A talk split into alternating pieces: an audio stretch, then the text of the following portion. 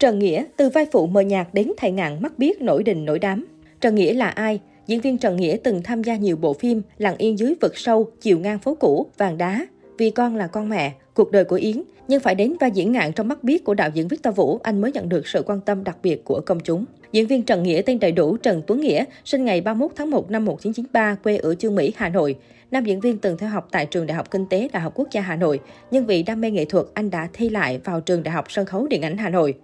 Sự nghiệp diễn viên Trần Nghĩa Trước khi được biết đến với vai trò diễn viên, Trần Nghĩa từng là gương mặt thu hút trên mạng xã hội nhờ vẻ ngoài điển trai thư sinh. Anh cũng từng có thời gian làm mẫu ảnh ở Hà Nội. Trần Nghĩa từng kết hợp với nhiếp ảnh gia Lê Nguyễn Tuấn Minh thực hiện bộ ảnh Tokyo Dream Memories of Harajuku. Ngày 30 tháng 4 năm 2018, bộ ảnh bất ngờ được đăng tải trên tạp chí Vogue Italy. Trần Nghĩa xuất hiện trong MV Một bước yêu vạn dặm đau của Mr. Siro phát hành ngày 14 tháng 3 năm 2019. Sau đó anh tiếp tục xuất hiện trong MV Cô đơn không muốn về nhà, vẫn do hitmaker Mr. Siro sáng tác. Trần Nghĩa bắt đầu nghề diễn với một số vai phụ, Phúc của Ánh sáng trước mặt, thầy giáo sứ trong Lặng yên dưới vực sâu. Vai nam chính trong phim Cuộc đời của Yến là bước ngoặt quan trọng trong sự nghiệp diễn xuất của Trần Nghĩa. Sau bộ phim này, anh được nhiều đạo diễn chú ý.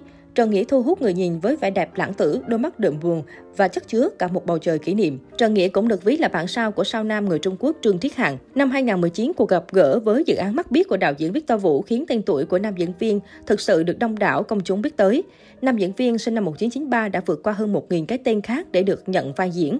Với đôi mắt đầy đượm buồn, ngoại hình gầy mảnh, phong thái thư sinh nho nhã đã giúp anh thể hiện tròn trịa hình ảnh thầy giáo ngạn. Với vai diễn này, anh được giới chuyên môn đánh giá cao. Sau sự thành công với mắt biết, Trần Nghĩa tiếp tục thử thách mình trong vai diễn nhân trong nhà trọ Balanha của đạo diễn Khải Anh.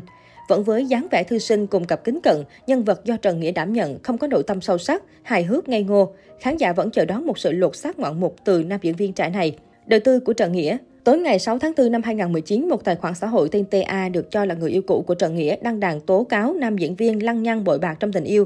Cụ thể, cô gái này cho biết Trần Nghĩa cùng lúc qua lại với nhiều cô gái, mua những món đồ đắt tiền để lấy lòng. Đến khi bị phát hiện, nam diễn viên mắc biết giải thích rằng mình qua lại với những người khác để tạo dựng mối quan hệ, chứ không hề có tình cảm nam nữ. Tuy nhiên, sự việc lặp đi lặp lại khiến TA không thể chịu đựng thêm.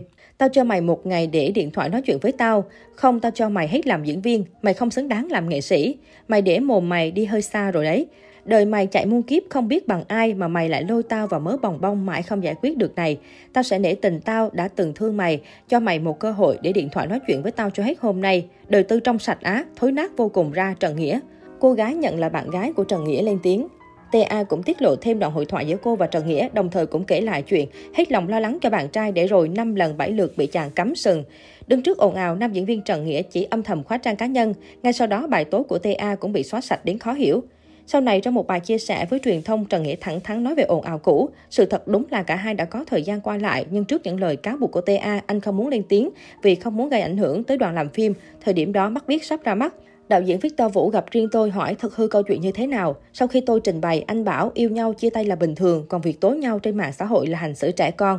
Đáp lại sự tin tưởng của đạo diễn, tôi cố gắng thể hiện tốt nhất vai diễn. Tôi cũng rút ra kinh nghiệm khi yêu nên tìm hiểu kỹ đối phương. Có lẽ tôi nên tìm kiếm một cô gái hiểu và thông cảm cho công việc của mình, nam diễn viên nói thêm.